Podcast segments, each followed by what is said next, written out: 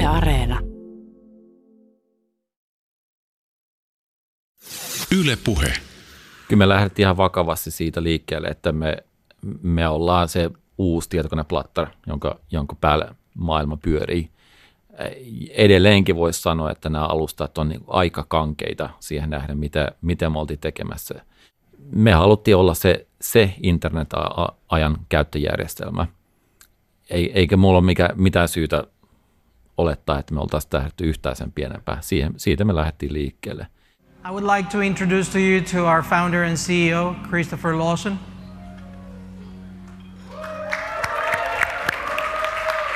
It's time to kind of say goodbye to the personal computer, such as it is. Today, we're launching the first ever real computer for the internet era. It is a completely new type of device and a completely new operating system. This is the device.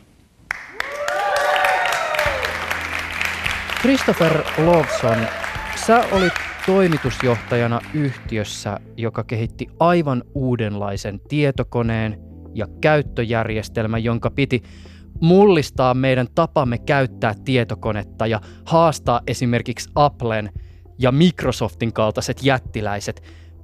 Kun sä suunnittelit aikoinaan omia häitäsi, niin sä käytit tietysti tätä teidän laitetta ja softaa tämän suunnittelun apuna – minkälaista oli suunnitella häitä tällä teidän järjestelmällä? Me lähdettiin siitä, että minkälainen tietokone pitäisi tehdä nyt internet-aikakaudella. Että kun internet on jo olemassa, niin minkälainen tietokone sopisi sen tyyppiseen ympäristöön.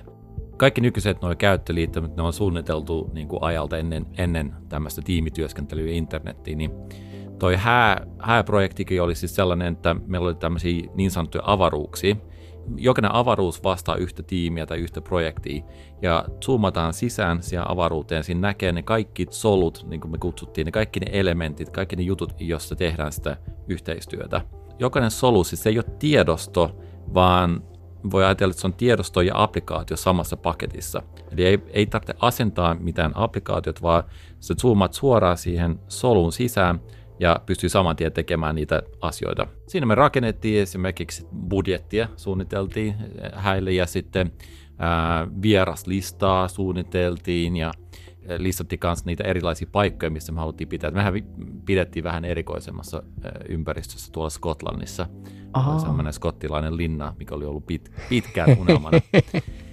niin, tota, niin se oli tosi jouhevaa, koska sitten ei tarvinnut miettiä, että okei, että, että onko sillä nyt sillä vastaparilla, niin onko siellä kaikki ne ohjelmat asennettu ja, ja pystyy jakamaan niitä niin sanottuja soluja sieltä sisällä.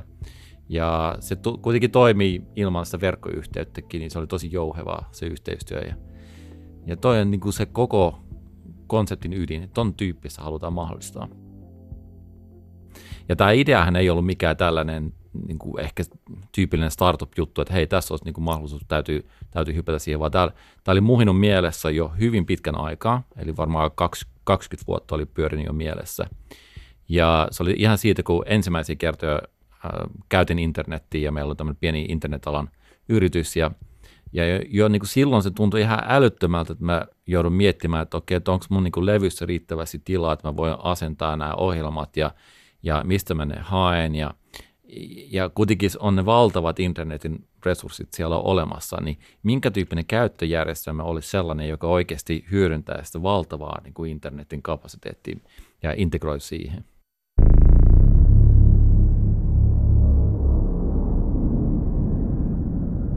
Oliko se niin, että myöhemmin teidän yhtiön konkurssi tuli julkisuuteen silloin, kun te olitte häämatkalla? Kyllä se siinä valitettavasti kävi kävi just näin, että mä olin yrittänyt, mä tiesin, että se oli, oli tulossa, mutta mä en halunnut sotkea meidän häitä siihen. Että se oli kuitenkin tärkeä, tärkeä hetki ja mä en ollut siitä puhunut puolison kanssa, mutta sitten se tieto tuli ulos ja, ja kyllä se ollut semmoinen varmaan edelleenkin semmoinen synkkä pilvi sen, sen koko häämatkan ympärille.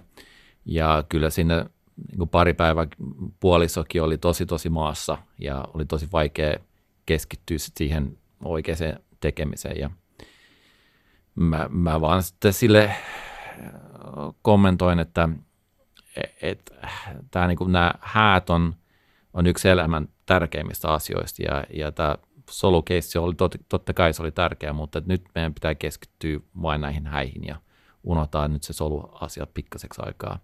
Totta kai se oli vaikea, en mä sitä itsekään pystynyt tekemään, mutta sen verran piti kuitenkin ikään kuin feikata, että se ei ole koko aika mielessä. It's a fantastic mobile pocket computer that you can carry around anywhere. It has its own screen, it has its own battery, so it is a full mobile device.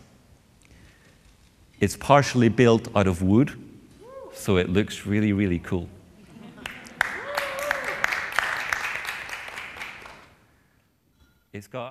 On vuosi 2015. Videolla lavalla seisoo harmaan vihreään puvun takkiin ja housuihin sekä teepaitaan pukeutunut mies. Miehellä on korvien yli ulottuva tukka ja keskijakaus sekä rauhallinen olemus ja puhetapa. Christopher Lawson on ennen tätä tullut tunnetuksi muun muassa yhtenä holvipalvelun perustajana.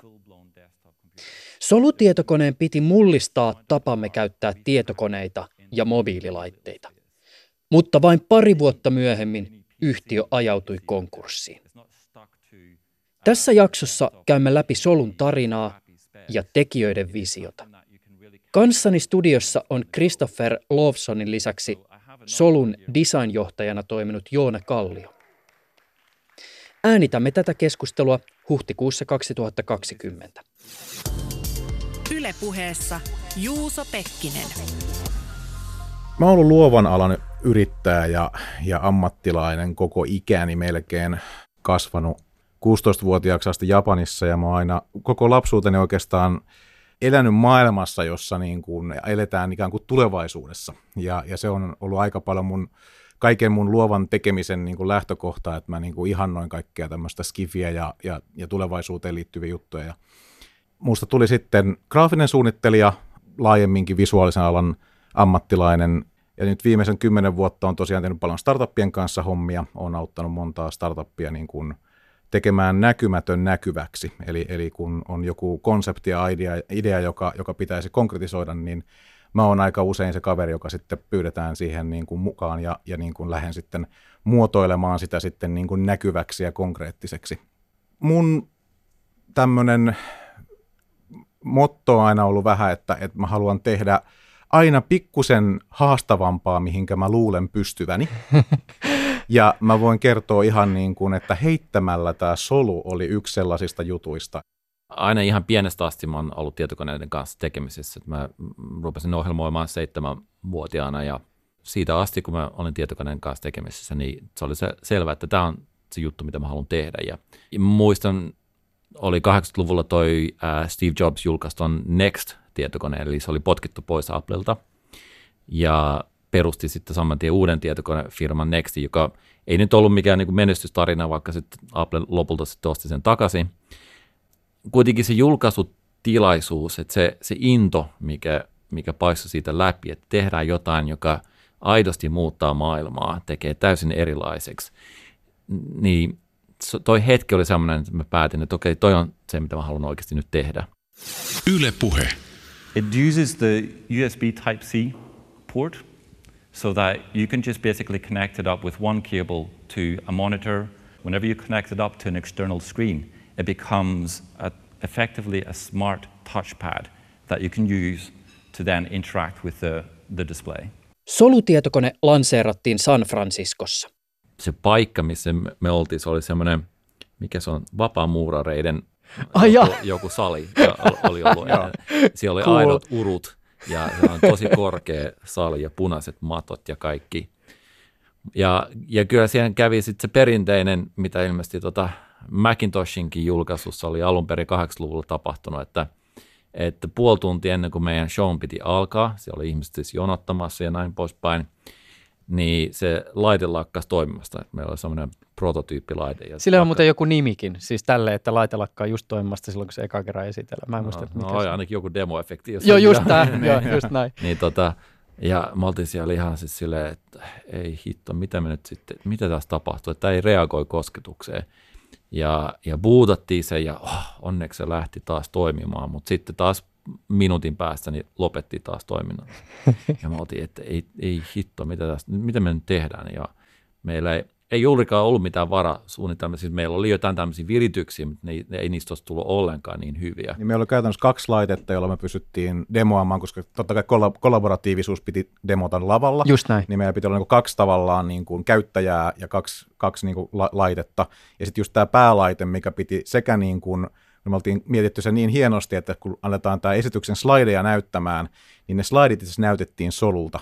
Ja sitten siitä, siitä slaidista, kun oli ensiksi nämä niin kerrottu nämä taustat ja muuta, niin sitten sit siinä kohdassa zoomataan ulos sitä slaidista ja se tuleekin Aa. siihen niin kuin solun maailmaan. Ei se oli, koko, koko tämä dramatiikka oli rakennettu sen varaan, että tämä koko juttu tehdään solulta. Ja, ja tota, siinä oli kosketuksessa pieni häikkä niin, että me huomattiin, että se laite toimii, jos sen ottaa pois virrasta. Eli jos se, jos se akulla käyttää, niin se toimii niin kuin ei mitään, mutta me ei oltu koskaan testattu kauanko se akku kestää. Eli me ei tiedetty, että mis, minkä, minkä slaidin kohdalla tämä koko simahtaa. Niin just. Ja me viimeiseen slaidiin asti jännitettiin, että, että kun tämä voi päättyä ihan minä hetkenä hyvänsä,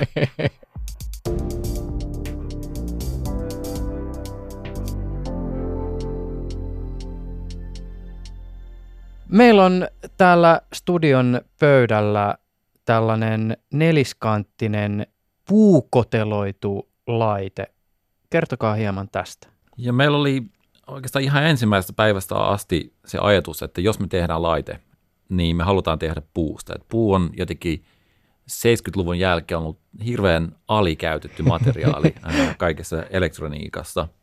Ja tässä äh, vähän käytetymmässä laitteessa, joka oli se laite, millä, millä itse sitten demotin asiakkaille ja kävin ympäri maailmaa ja näin poispäin, niin, niin tässä näkyy se hieno se ajan patina, mikä muodostuu puussa, että se tu- tulee semmoiseksi pikkasen niin tummemmaksi ja ää, näkyy sitä kulman jälkeen, mikä on mun mielestä kaunista. Siis, että et, et näkyy se, et, niin kuin Apple-laitteet on kauneimmillaan siinä ensimmäisen päivän aikana, mutta solulaitteet on musta kauneimmillaan sitten sen vuoden tai kahden jälkeen, kun ne on oikeasti käytetty. Et se on tosi hienoa nähdä, nähdä se tota elämän, se ajan, ajan jälki siinä laitteessa. tämä niin kuin puuelementti tuossa designissa, niin kuin sanottu, se oli ihan alusta asti mukana, eli, eli se haluttiin ottaa siihen mukaan just, just sen niin kuin, äh, inhimillisen kosketuksen ja sitten just tämän ajan patinan vuoksi. Mm. Ja, ja se, se sit tuli niin tärkeä osa tätä, että, että sen sijaan, että se olisi ollut vaan niin kuin pienenä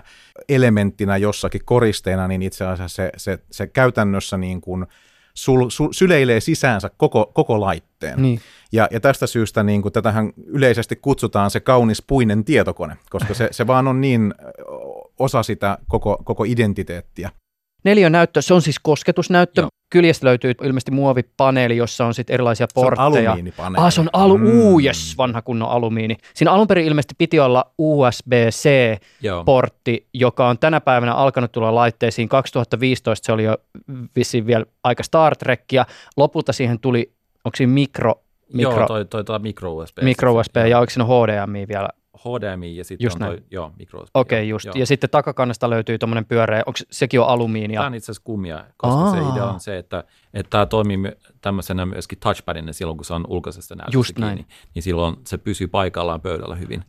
Pohjassa kanssa lukee, että Made in Finland. Eli tämä oli semmoinen niin kuin periaatepäätös, mitä me tehtiin. Sehän on siis kasattu se Suomessa. on kasattu Suomessa, joo. Osa toki ilmeisesti tulee Osa, Kiinasta, mistä- mistä osa tulee. Virosta, Joo, joo, sielläkin oli joo, joku joo. työprosessi. Ja, mutta kuitenkin kasat, kasattu Suomessa. Ja, Eikö se ollut Oulussa? Joo, joo. Se oli itse asiassa aika jännä, koska me vertailtiin Kiinaa ja Taivania, ja Kiina oli kyllä se halvin kasauspaikka, mutta Suomi ei ollut myöskään se kallein.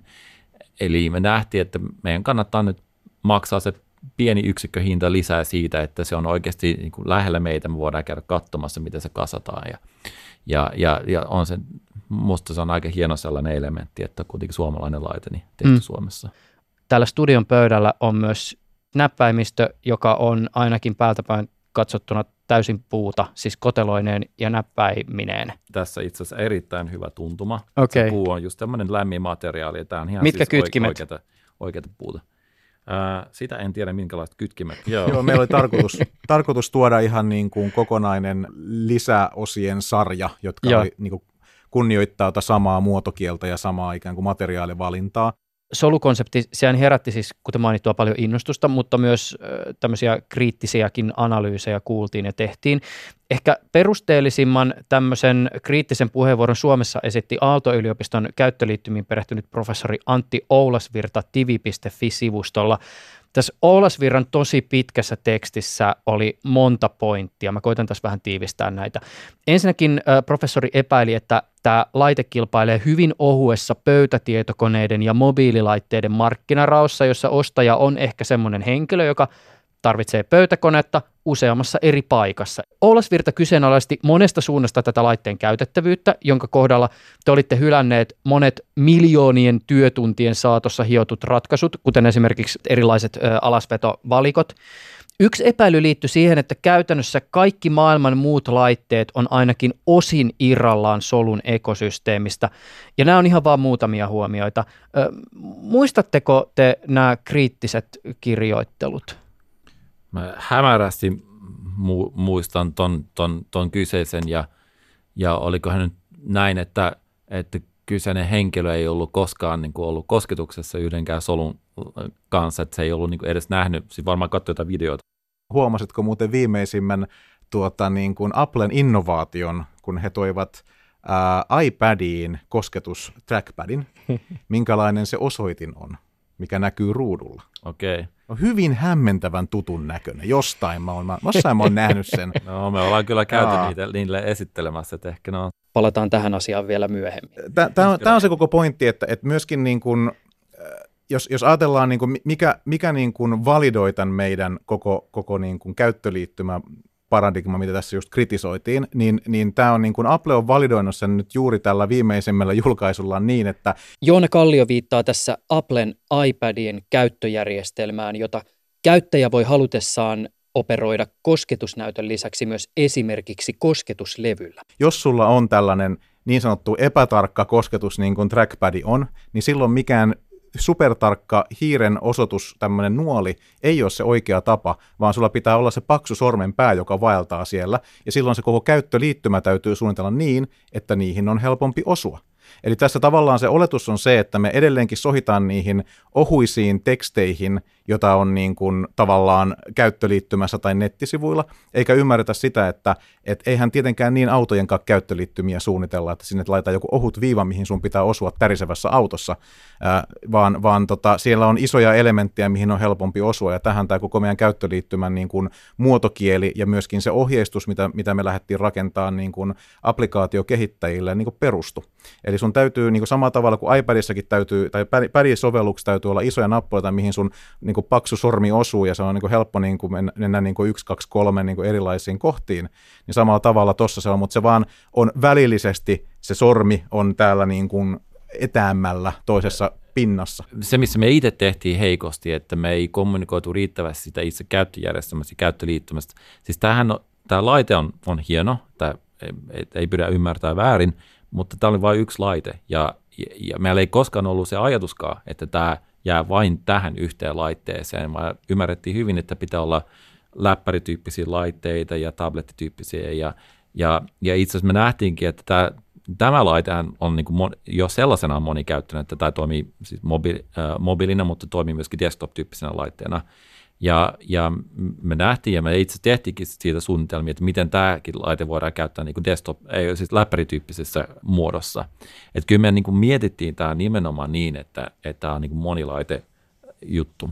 Ja se riippuu siitä, missä kontekstissa olet, että minkälainen laite on kaikkein paras. Siitä toki voidaan käydä keskustelua ja teknologia mediassa käytykin keskustelua, että missä määrin solua voi pitää tämmöisenä niin sanottuna radikaalina innovaationa, mutta se voidaan siis varmaan todeta, että teillä oli samassa paketissa monta sellaista ajatusta, jotka toteutuessaan olisi tarjonnut aika erilaisen käyttökokemuksen ja ekosysteemin kuin se, mihin tänä päivänä ollaan totuttu. Yksi ehkä isoimpia juttuja käyttäjälle oli just se, että kaiken keskiössä oli aidosti se sisältö.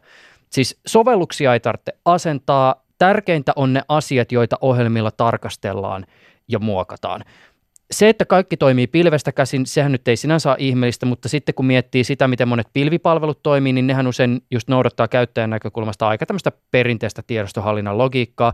Yrititte ajatella tätä uusiksi, Ei ikkunoita, ei perinteisiä valikkoja, käyttöliittymä täysin uudenlainen ja sen logiikan ytimessä yhteistyön tekeminen.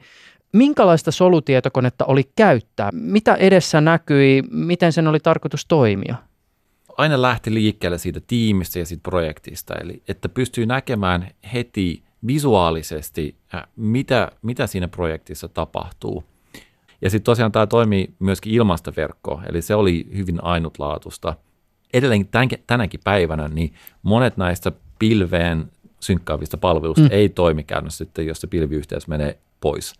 Mutta meillä sä pystyt jakamaan asioita, sä pystyt jopa chattaamaan ilman sitä verkkoyhteyttä, ja sitten se syn- synkkäsi kaikkia heti, kun siellä oli mikä tahansa yhteys mihin tahansa toiseen, ää, toiseen laitteeseen. Teillähän oli siis rakennettuna tähän järjestelmään, tai ainakin ajatuksen tasolla siis tämmöinen siis laitteiden välinen vertaisverkko, joka ei ollut riippuvainen netistä jotta ei nyt hypätetä niin liikaa, niin se teknologia oli rakennettu niin, että ne pystyy synkkaamaan ää, toinen toiselle, eli niin peer-to-peer. Mm. Ää, tämä funktionaliteetti ei ollut vielä siihen käyttö, käyttöjärjestelmän tasolla aktivoitu, mutta sen tavallaan niin teknisellä puolella se oli suunniteltu niin, että tämä voidaan sitten tehdä, että pystyy sitten Bluetoothin yli tai, tai niin paikallisen wifi yli ää, synkkaamaan. Ja se oli aika ainutlaatuinen kanssa tapa meillä ei ole enää roskakoria, meillä ei ole kansioita, meillä ei ole niin kuin niitä vanhoja metaforia.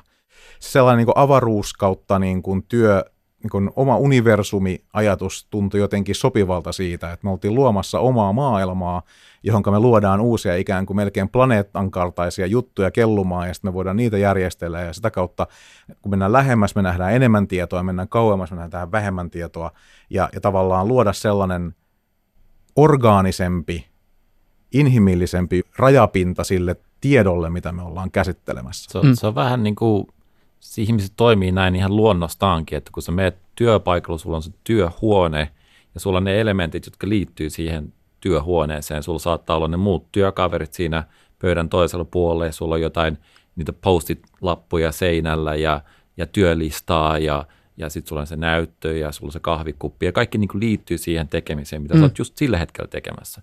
Ja sitten kun sä menet taas sitten kotiin, niin sulla voi olla sitten vaikka joku puutyötila tai joku tällainen, että kun sä oot rakentamassa jotain pöytää, niin siellä on sitten taas ne omat sitten elementit, jotka liittyy taas sitten siihen projektiin. Niin me haluttiin rakentaa just tällainen virtuaalinen ympäristö. Mm. Mulle tämä ajatus yhteistyön ensisijaisuudesta kuulostaa siltä, että teillä on mielessä joku tosi spesifi tarve tai elämäntapa tai jopa siis ihmiskäsitys tai ideologia, jota varten tämä koko solun ajatus on rakentunut? Se megatrendi, mikä me, mikä me nähtiin jo niin kuin holvin aikaan ja, ja minkä ympärille se holvi ra- rakennettiin, sitten se on mennyt vähän uusiin suuntiin, mutta että se, se ajatus oli, että, että että on semmoista niin kuin projektiorientoitunut, semmoista gig economy-tyyppistä, että ihmiset tekee useita eri asioita elämässä. Että se ei ole vaan sitä, että sä menet yhdeksältä työpaikalle, sä oot siellä viiteen asti, ja sitten sä lähdet kotiin ja syöt iltapäivällä ja menet nukkumaan, vaan että sulla on erityyppisiä projekteja, mitä sä oot tekemässä. Oot kirjoittamassa jotain kirjaa, oot jossain bändissä, oot rakentamassa taloa, oot tekemässä siitä, sen tyyppistä asiakasprojektia tai toista asiakasprojektia ja sulla on joku side äh, hustle, äh, missä virität jotain uutta innovaatiota. Tämä on, kuin ajat, tämä on se oletus, jonka taakse mun mielestä on kyllä paljon aineistoa, joka tukee sitä, että te, tähän ollaan yhä enemmän menossa, mm. sellaista tietynlaista milleniaalityyppistä työskentelymallia.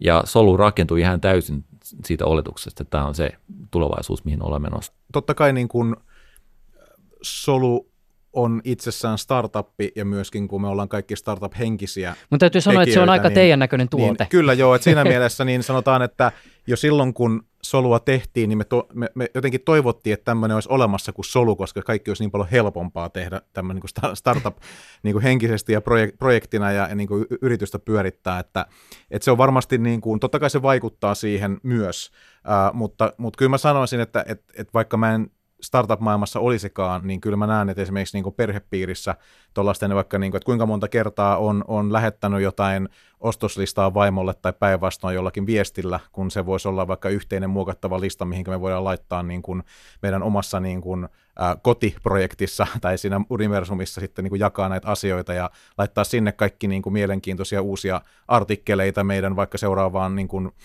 sisustus, sohvan ostoprojektiin liittyen tai niin päin pois. Eli, eli tämä on tosi tylsää, mä puhun koko projekteista, mm. mutta, mutta niinhän se on. Meillä, on. meillä on tiettyjä asioita, mitä me halutaan tehdä. Et jos me vaikka halutaan ostaa se sohva, niin, niin kyllähän sitä niin kuin jonkunmoinen projekti tulee, jos me halutaan tehdä se hyvin. Et siinä mielessä moneen niin kuin arkipäiväiseen rutiinin niin kuin yksinkertaistamiseen tämä digitalisaatio tuo työkaluja. Se, että niin kuin onko se nyt sitten taas joku uusi, uusi niin kuin 134 appi, minkä sä asennat sun puhelimeen, vai onko se sitten sisäänrakennettu johonkin tämmöiseen käyttöjärjestelmään, niin se on taas sitten niin kuin käyttäjästä kiinni. Mutta kyllä me nähdä, nähtiin se silloin jo aika voimakkaasti, että, että tähän suuntaan me halutaan mennä, että niin, kuin niin sanottu digital nomad-tyyppinen niin kuin ajatus tulee niin kuin voimistumaan. Eli, eli sellaiset ihmiset, jotka tekee työtä niin kuin, äh, jossakin niin kuin täysin, täysin niin kuin li, liikkuvuuden äh, niin kuin mahdollistamana missä milloinkin, niin, niin sellaisen toimenkuvaan toi niin kuin sopii totta kai parhaiten, mutta se ei niin kuin tarkoita sitä, etteikö niin kuin vanhempikin poli voisi ottaa sen käyttöön ja käyttää sitä, koska se on vaan niin kuin hemmetin paljon selkeämpää kuin, niin kuin päivitellä asennella, miettiä kovalevytilaa ja katsoa, että onko se nyt internetissä vai eikö se ole nyt internetissä. Että tavallaan se on niin monen asian summa, mutta totta kai eihän, se, ei, eihän mikään tuote maailmassa voi olla kaikille. Ylepuheessa Juuso Pekkinen. Christopher Lawson, palataan siihen hetkeen, kun teillä oli ensimmäistä kertaa potentiaalisia sijoittajia pöydän äärellä. Ideaali esitelty – oltiin keräämässä ihan ensimmäistä tämmöistä pientä siemenrahaa, että voitaisiin edes jonkinlaista prototyyppiä tehdä ja kasata joku tiimi tämän ympärille. Kutsuttiin ne paikalle tuonne Helsinkiin, oli pieni huone. Mä olin tuonut sinne erilaisia vanhoja tietokoneita paikalle, että, niin kun kat- että voidaan nähdä se koko tietokoneen historia, se kaari. Ja ää, esiteltiin tämä juttu, näytettiin jotain semmoista tosi alkeellista niin kuin teknistä demoa, että miten tämä systeemi voisi toimia. Mä sanoin ihan mun presentaation alussa, että ensimmäinen, joka nostaa käden pystyyn, niin saa ää, maalauksen mun isältä, eli siis isäni on taiteilija. Ja ää, yksikään käsi ei noussut. Mä ajattelin, että nousee heti joku käsi, että kun kerran kuitenkin hyvästä yliväritaulusta kyse. Kysyn Kristofferilta haastattelun jälkeen sähköpostilla tästä maalauksesta – Maalausta ei kuulema itse asiassa ole olemassa, vaan tarkoitus oli, että Christopherin isä maalaa sijoittajasta muotokuvan. Saan mailista käsityksen, että muotokuva olisi vielä joskus tarkoitus tehdä. Päästiin slaididekkiä loppuun asti ja yks, yks, yksikään käsi ei noussut. Ja mä olin siellä, okei, okay, että, että jos te haluatte keskustella keskenään, me poistutaan tästä huoneesta hetkeksi aikaa ja tullaan takaisin, jos te haluatte miettiä – tultiin takaisin ja, ja ei edelleenkään yksikään käsi ei noussut. Ja sitten oli vähän se, no on, onko, eikö me nyt sitten päästäkään tätä tekemään. Ja, ja sitten sanoinkin niille, että tämä on nyt semmoinen tosi hetki, että jos, jos ei nyt nouse käsiä, niin me ei nyt sitten lähdetä edes, edes yrittämään tätä. Ja lopulta sitten hiljaisen tauon jälkeen, niin sitten Tommi Ulgren sieltä nosti käden pystyyn ja sanoi, että, ja hän oli vielä etukäteen sanonut, että hän ei välttämättä pysty sijoittamaan, että hän ei ole välttämättä sellaisessa tilanteessa, että pystyy sijoittamaan. Ja hän sanoi, perhana, kyllä mä, tämä on niin hieno juttu, että mä, mä, mä lähden tähän mukaan. No sitten lopulta kaikki muutkin sitten laittoi käden pystyyn. Ja kaikki tavallaan niin odotti just sitä hetkeä, että niin kuin joku laittoi. Sen. On jotenkin niin, niin klassinen sijoittajamaailman niin kuin juttu, että kaikki kiertää kehää ennen, ja katsoo, että kuka lähtee, ja sitten kun yksi lähtee, niin, niin aika moni lähtee. Joo. Et kun, eihän nyt kukaan nyt halua olla sellaisessa tilanteessa, että niiden kaveri on sijoittanut johonkin tietokonefirmaan ja sitten ei ole itse lähtenyt mukaan. Ja, ja sitten vuosien päässä, jos tästä olisi tullut niin kuin mega success, niin, niin kyllä se olisi nyppinyt aika paljon. Mä en ole ihan varma, kuinka paljon erilaiset sopimukset teitä rajoittavat tässä asiassa, mutta kuinka vapautuneesti voitte keskustella siitä, että minkälaisiin pöytiin te pääsitte ideanne esittelemään?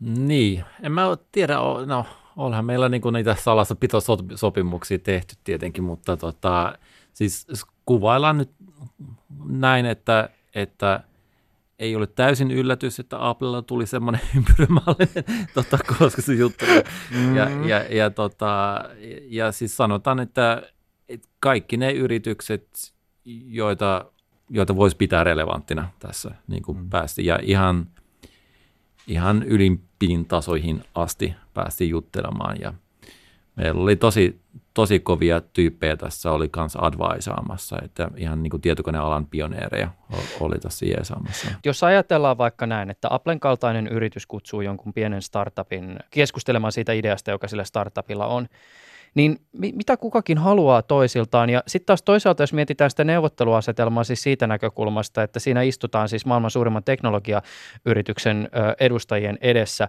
ja esitellään idea ja tietysti on se pelko siitä, että mitäköhän ne sillä idealla oikeasti sitten lopulta tekee, hyödytäänkö me siitä mitään. Siis avatkaa vähän tätä. Tätä me paljon pähkäiltiinkin, että miten sinne uskaltaa mennä ja miten sieltä uskaltaa kertoa ja näyttää, että, että se ei ole mitenkään harvinaista, että iso yhtiö ikään kuin varastaa varastaa ideoita. Kyllähän siis äh, Suomessa äh, kosketusnäytöllisen puhelimen ennen niiden breikkaamista tehnyt yrittäjä väittää, että esimerkiksi tämä kyseinen yhtiö olisi ottanut omiin sittemmin hittituotteiksi muodostuneisiin älypuhelimiinsa vaikutteita tästä suomalaisesta laitteesta. Ja, ja varmasti pitää paikkansa. No, me lähdettiin siitä näkökulmasta, me ei kerrottu mitään semmoista, mikä, mitä ei oltu kerrottu niin kuin muutenkin julkisesti jossain launch-eventeissä. Ja totta kai se on niille varmaan inspiroivaa nähdä se ihan fyysisesti paikalla ja kysyä kaikenlaista, mutta oltiin aika varovaisia, että mitä, mitään semmoisia tulevia suunnitelmia ei, ei, ei kerrottu. Et me niin lähdettiin siitä, että jos ne on aidosti kiinnostuneita, niin kyllähän nyt voi katsoa YouTube-videoita. Et, et ei me niin mitään menetetä oikeastaan, että me käydään siellä paikan päällä.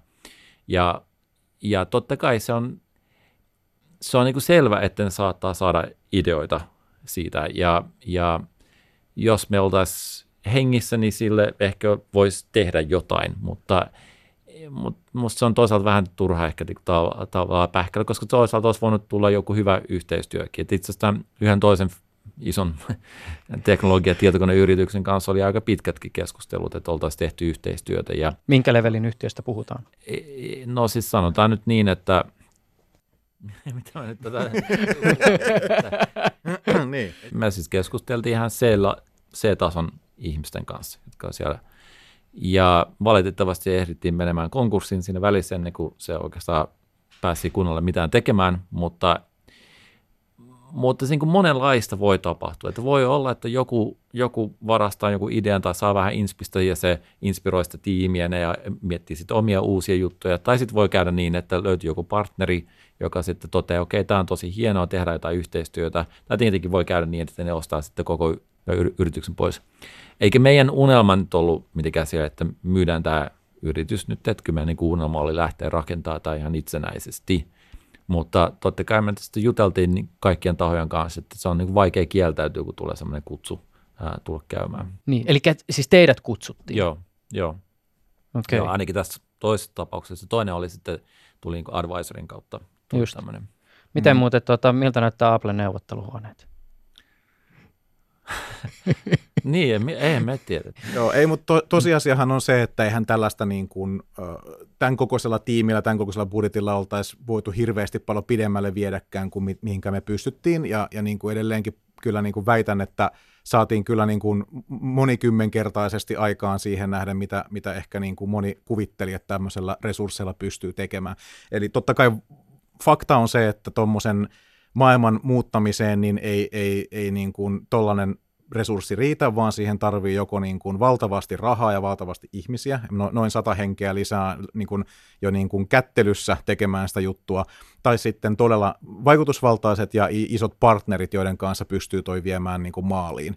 Eli totta kai siis realiteettihan oli se, että, että ton onnistuessa, niin toi, toi joko toi yritys olisi kasvanut niin kuin todella paljon isommaksi, hyvin nopeassa ajassa, tai sitten se, että me, me, meidät oltaisiin niin kuin jollain tavalla integroitu johonkin olemassa olevan organisaation osaksi, jossa me oltaisiin kokonaan tai osittain tehty toi valmiiksi asti.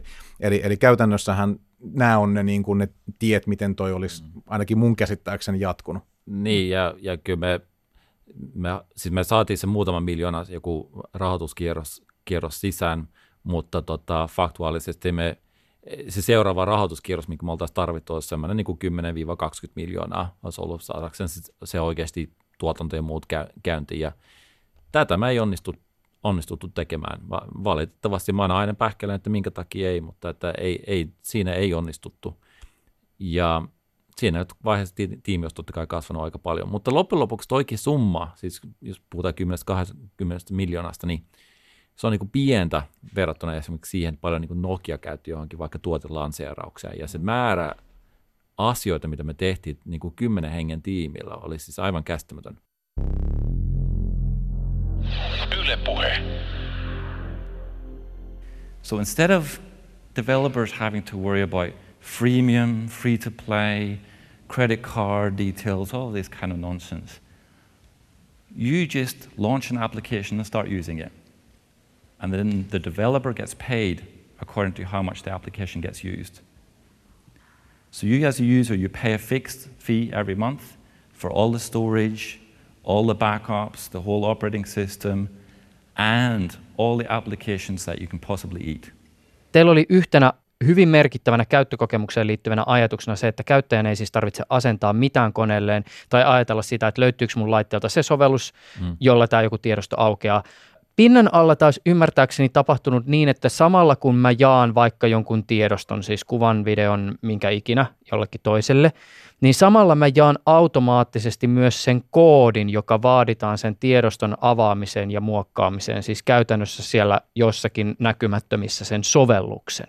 Joo, ka- karkeasti just näin, että, että semmoista tiedostokonseptia ei tässä maailmassa ihan sellaisena ole, vaan että siellä on tämmöisiä soluja, mitä sitten jaetaan, ja niissä on se koodi ja sitten se itse sisältö on, on, on saman solun sisällä.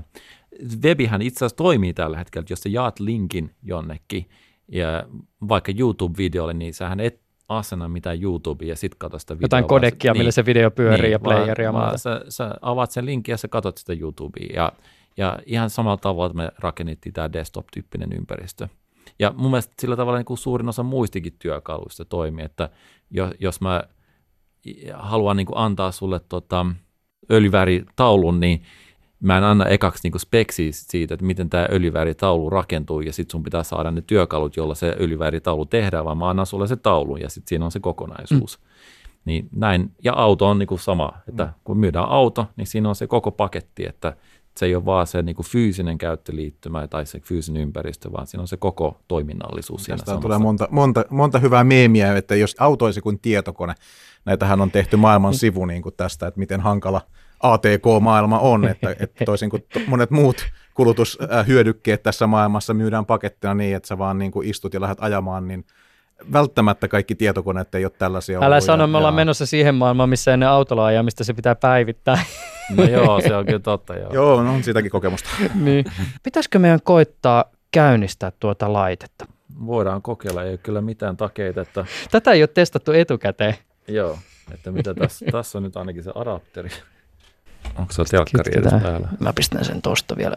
Ja siis tämä toimii tietenkin nyt ilmankin sitä telkkaria, että nyt siinä on se soluympäristö. Oh, nyt se lähti käyntiin. Joo, että siinä on se Kosketusnäyttö herrassa. Nyt tapahtuu muuten jotain televisiossa. Tässä voi nyt hetken kestää. Tässä on nyt niin kuin meillä niin sanottu päänäkymä. Mustalla taustalla on hyvin kaunit visuaaliset pyöreät pallurat, jotka on projekteja. Ja näitähän sitten tietysti tulee sitä mukaan, kun uusia projekteja sinne luodaan. Ja sitten on tosiaan tämä niin sanottu niin kuin, äh, asetusvalikko äh, tai, tai maailma, mikä, mikä nyt tällä hetkellä on, on, on Solun logo. Ja, ja, ja kun tosiaan, kun, kun Christopher tuolla niin kuin liikuttaa sormea tuossa tuon solulaitteen päällä, joka on tuossa pöydällä, niin, niin siellä sinne ilmestyy tämmöinen pyöreä rengaskursori. Joka, joka muuten näyttää samalta kuin se tota, Applen kursorit pädeissä. Kyllä, siellä on hyvin tutunoloinen tuommoinen sormenpään kokoinen pyöreä, pyöreä tota, niin kuin, äh, niin kuin kehä, joka, joka sitten liikkuu. Ja, ja, ja tosiaan tämä on isossa visiossa on, on ajatus ollut siinä, että tämä on täysin dynaamisesti zoomattava et, niin kuin sisälle ja ulos tämä, tämä maailma. Kun noihin menee noihin projektien päälle, niin se sitten paljastaa ikään kuin sisältöä, eli se antaa jo pienen previewn siellä, että mitä siellä on, eli siihen tulee... Tuohon tuli ää, lukea wedding. Onko tämä nyt... siis sun on, Christopher? Joo, on, kyllä. Eli se tosiaan se pallura niin kuin paljastaa sisältään sitä sisältöä, eli se sisällä olevien sisältöjen muoto on yksinkertaistettuna tuohon, eli myöskin jo tässä vaiheessa sun aivoille ikään kuin muistutetaan, että minkälaiseen maailmaan sä oot menossa. Myöskin näille saadaan määriteltyä ei pelkästään nimet ja toi niin sanottu kansikuva, vaan myöskin tietty teemaväri, eli myöskin sillä tavalla stimuloidaan se, että okei, että sulla on pinkki on toi hääteema, niin aina kun sä hyppäät sinne, niin sun aivot myöskin niin kuin virittyy sille niin sanotusti niin kuin, ää, aiheen, aiheen teemaan paremmin, koska sä se ympäristö toistaa sitä tiettyä väriä, mitä sä oot tottunut näkemään sen projektin yhteydessä.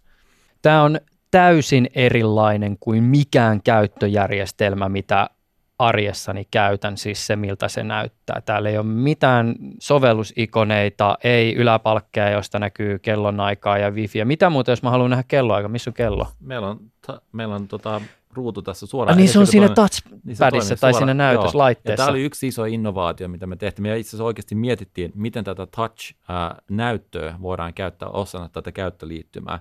Että siinä voi olla elementtejä, siinä voi tulla jotain statusasioita.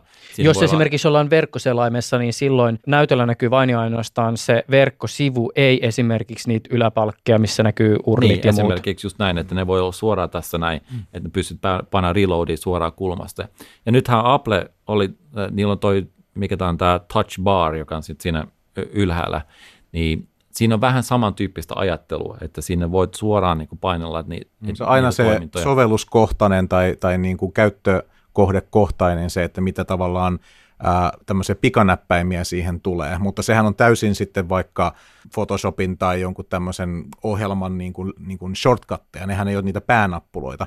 Meillä oli taas ajatuksena se, että kaikki niin kuin pää, pääjutut menee tonne, tonne kosketusnäytön esimerkiksi kulmiin tai alareunaan, koska Ää, tässä just tullaan tähän, että on olemassa direct ja indirect käyttö, eli siis suora ja epäsuora käyttö. Tarkoittaa sitä, että kun sulla on puhelin kädessä, niin sä kosket suoraan vaikka ikoneihin tai nappuloihin tai scrollaat sitä, mutta sitten kun sulla on hiiri tai joku trackpad, niin silloin sulla on sormi eri paikassa, missä on kursori, eli siihen tulee ikään kuin näkymätön välikäsi.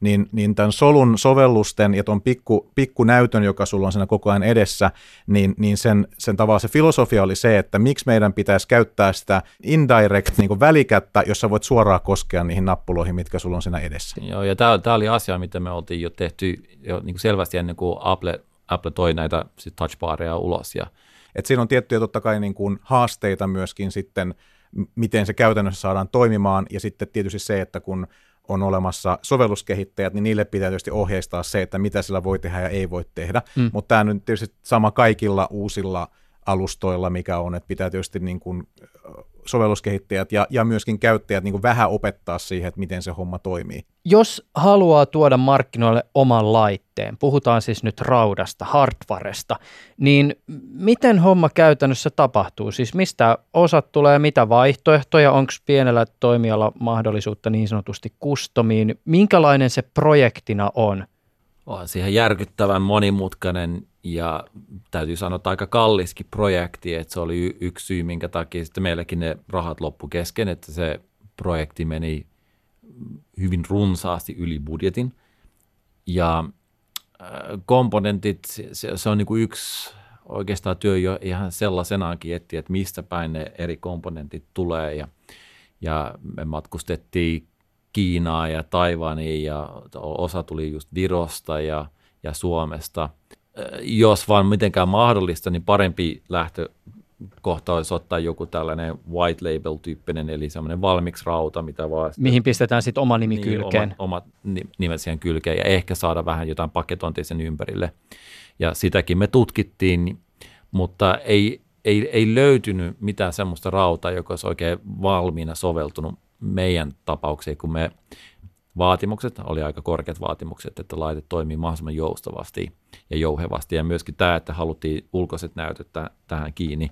Nykyään ehkä löytyisi pikkasen paremmin sitä rautaa, mutta kyllähän se oli aikamoinen show ja sitten se, että me haluttiin tämä neljänmuo- neljänmuotoinen näyttö. Se vissiin oli aikamoinen murheenkryyni. Joo, Tämä komponentti tulee japanlaiselta isolta firmalta, jolta sitten niin kuin saatiin erään vaikutusvaltaisen ystävämme kautta saatiin kontaktia. Ja japanlaiset isot firmathan ei tee tällaisten pienten startuppien kanssa mitään, ellei me oltaisiin pysty tilaamaan vaikka niin kuin kaksi miljoonaa näyttöä niiltä heti, jota me ei pystytty.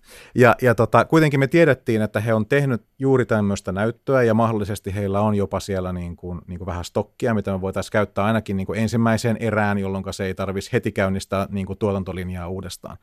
Ja, ja totta kai niin kuin, tässä täytyy vielä ymmärtää, että japanlainen niin kuin, kulttuuriero meihin, eli kun vaikutusvaltainen ystävämme, joka, jolla on paljon nimeä ja, ja niin kuin, niin kuin kontakteja, niin ottaa heihin yhteyttä, että hei, puhukaa näitä tämän suomalaisen pienen startupin kanssa, niin he, hän sen tekee.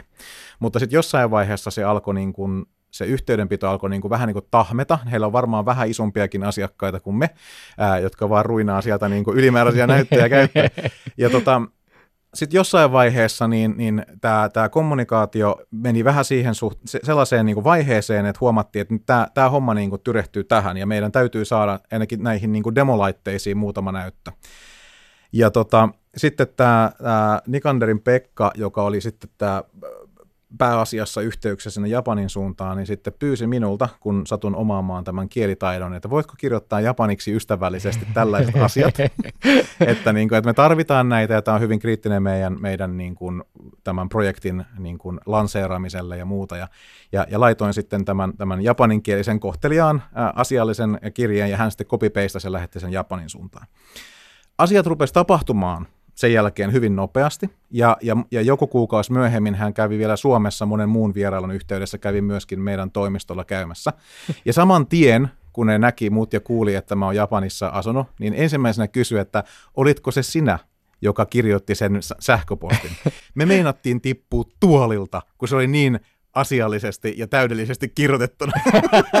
Mutta sen jälkeen he, he katsoivat, että hei, näihin kavereihin kannattaa olla tekemissä, koska nämä niin ymmärtää heidän kulttuuria ja niin päin pois. Eli oli tällainen, onneksi tämmöinenkin linkki, että saatiin tämäkin niin kuin, tavallaan vietyä maaliin.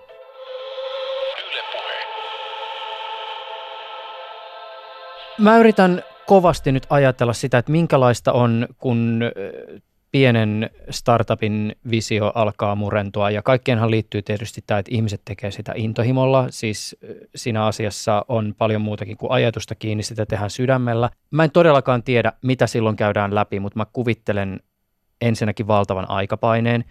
Mielessä pyörii jatkuvasti raha, siis se milloin se loppuu. Käy mielessä, että kaadetaanko näihin jatkuvasti eteen tuleviin rahareikiin myös sitä omaakin massia sillä uhalla, että henkilökohtainen tai perheen talous kärsii ainoa asia, joka yhtiöllä ja sen työntekijöillä on laittaa likoon, on enää aika. Siis tehdään ihan hirveästi hommaa. Pieni startup, työntekijöiden hyvinvointi ei ehkä osaa tai ei pysty ajatella samalla tavalla kuin isommassa firmassa, ei ole sitä ihmisosaamista. Pitkiä päiviä on burnout ja sitten samaan aikaan pitää vakuutella joukkorahoitukseen laittaneille ihmisille ja yleisölle ja sijoittajille, että kyllä tämä tästä homma etenee kulisseissa sitten kuitenkin vilkuillaan kollegoiden tai yhtiön hallituksen suuntaan, että kuka on lopulta se, joka viheltää kaiken poikki. Kuten sanottua, mä en tiedä, mutta tällaiseksi mä sen kuvittelen. Kyllä se oli ihan valtava, valtava taakka, että kun näki sen innostuksen siitä alusta, että kun me jatkuvasti vaan puskettiin eteenpäin, mutta sit, sitten kun itse asiassa hyvin pian sen launchin jälkeen meille tuli tämmöinen taloudellinen, miten nyt voisi sanoa, miscalculation, ää, niin kuin väärin la, laskelma. Ja me oltiin hyvin nopeasti sen, sen launchin jälkeen, me oltiin itse asiassa vaikeuksissa. Se oli heti se joulu sen jälkeen.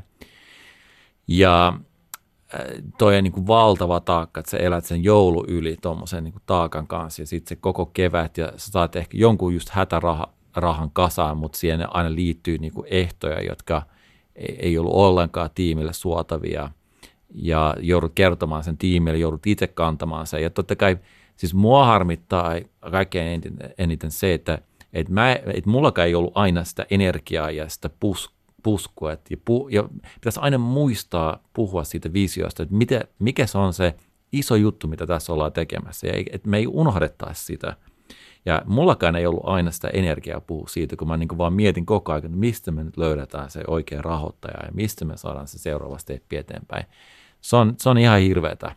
Ja sen, sen äh, konkurssin jälkeen se seuraava, kyllä niin kuin siitä kyneleitä tuli ja, ja, ja, ja oli niin kuin hetken aikaa niin kuin todella, todella musta fiilis, mutta se oli ollut jo jonkin aikaa.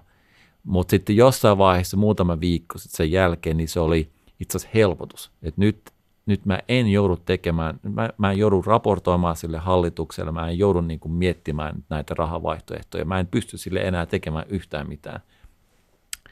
Ja totta kai se silti harmittaa, mutta se oli taas tie eteenpäin. Ja ehkä mä, ehkä mä pelkäsin myös niin sitä, että kun tämän oli niin hienosti rakennettu ja niin hieno tiimi ja siltikin niin kuin jouduttiin tähän tilanteeseen, niin miten negatiivisesti sitten maailma näkee tämän. Että niin kuin tavallaan oman, jos nyt voi sanoa niin kuin elämän ja uran niin kuin kehityksen, mm. miten, se, miten se nähdään. Ja, ja onneksi oli sitten ihmisiä tukemassa sinne ympärille ja, ja, ja pian niin kuin huomasi, että ei tämä niin kuin maailma tähän kaadu, vaan asiat jatkuu. Ihmiset käyttää edelleen epäkäytännöllisiä tietokoneita. Joo, no sitten se on tietenkin vähän harmittavaa. Itsekin mutta... joudumme kärsimään näistä.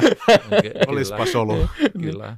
Mutta että niin kuin kuitenkin seuraavat, seuraavia innovaatiot pääsee, pääsee tekemään ja, ja, ja, ja, ja tota, sitä niin kuin energiaa voi löytää uudestaan. Ja, ja nythän niin tämä soluenergiakin vähän silleen niin kuin maistuu, että ehkä jonain päivänä taas tehdään jotain tämän ympärille.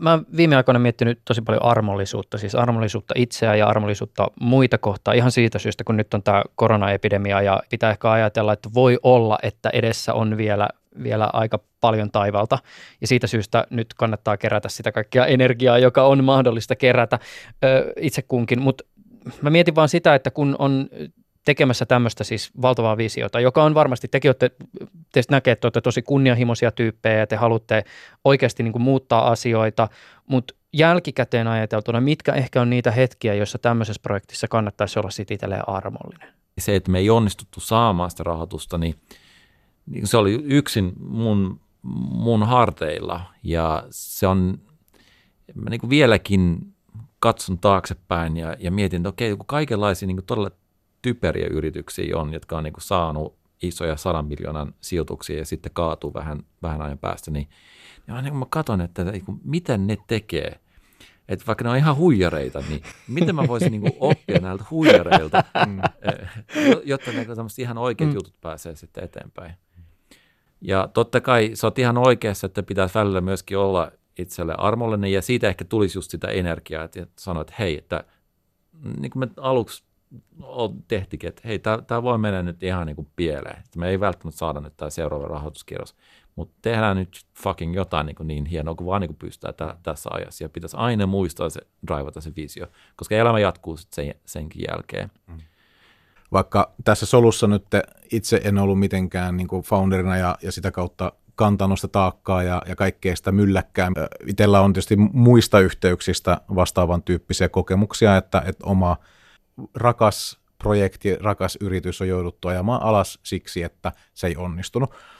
Ja, ja, ja siihen, siihen liittyy paljon just sitä, totta kai niin kuin itsensä syyllistämistä, että vaikka tietää ja pystyy jopa niin kuin paperilla todistamaan, että minä en ollut se syy, niin silti se, että sä et ole saanut sitä lentoa ja sä et ole siihen niin onnistunut, niin, niin sitä niin kuin syyllistää itseään tosi paljon. Ja aina miettii, että olisiko voinut tehdä jonkun asian paremmin, olisiko pitänyt ehkä jossain joku taistelu luovuttaa, että toinen taistelu voitetaan. Ja tätä niin kuin paljon paljon joutuu kelaamaan myös jälkeenpäin. Ne, ne, ne isot menetykset, ne, niin kuin, ne, ne ajaa tosi, tosi ahdinkoa. Tämä, just tämä, mitä Chris äsken sanoi, just tämä, että kun, kun homma menee seinään, niin silloin on niin kuin kaikki omat ja niin kuin voimavarat, rahavarat, kaikki on laittu siihen, sä oot niin kuin oikeasti ihan loppu.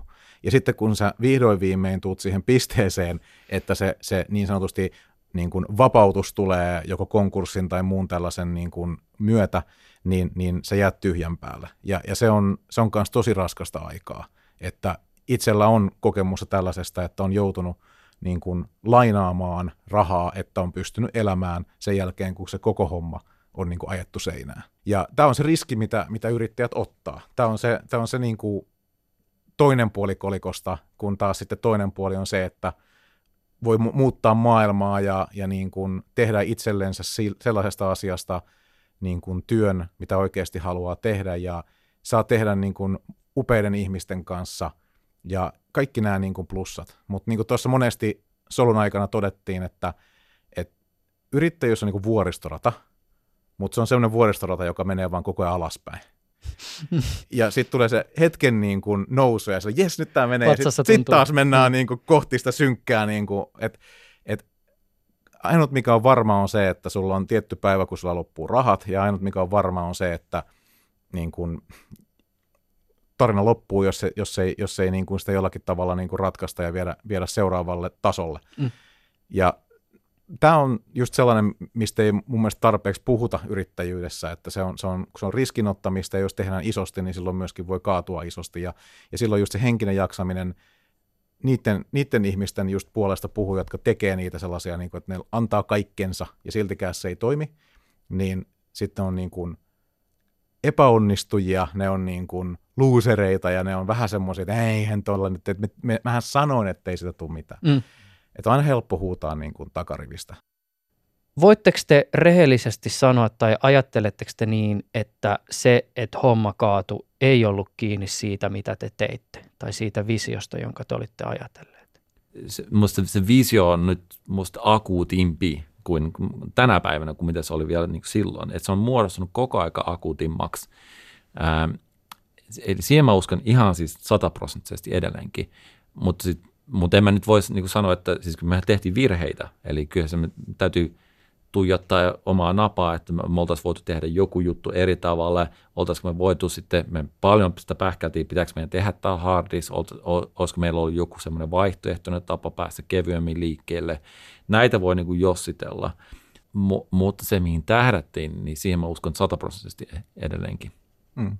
Mä kyllä on kyllä samaa mieltä, eli kaikki niin kuin mitä, mitä nämä tunnetut teknologiayhtiöt on tehnyt ja minkälaisia juttuja sinne on tullut, ne kaikki vaan niin kuin mun mielestä vali, validoi sitä, mitä me oltiin tekemässä. Ja se, mikä tuossa on varmasti niin kuin haastavaa, on se, että, että se menestymis- ja niin kuin menestymismahdollisuudet siinä, että tehdään täysin tyhjältä pöydältä ää, ekosysteemi, jossa ei ole käyttäjiä eikä ää, sovelluskehittäjiä, ää, eikä tunnettuutta eikä mitään, niin, niin sehän on, se on niin valtava haaste. Eli, eli totta kai se olisi sitten vaatinut, niin kuin sanoin aikaisemminkin, että valtava määrä rahaa tai jotain partnereita, että se, se, se saa niin kuin lentoon. Se on vaan niin kuin, tota, se, se haaste, että et, et moni, moni muukin, moni isompikin, äh, paremminkin rahoitettu firma on niin kuin käytännössä kaatunut juuri tähän. Christopher Lawson, Joona Kallio, kiitos teille tästä keskustelusta. Kiitos. Kiitos. So that's all that I wanted to show with you today. Um, it's been a, a huge amount of work. Thank you. Ylepuheessa Juuso Pekkinen.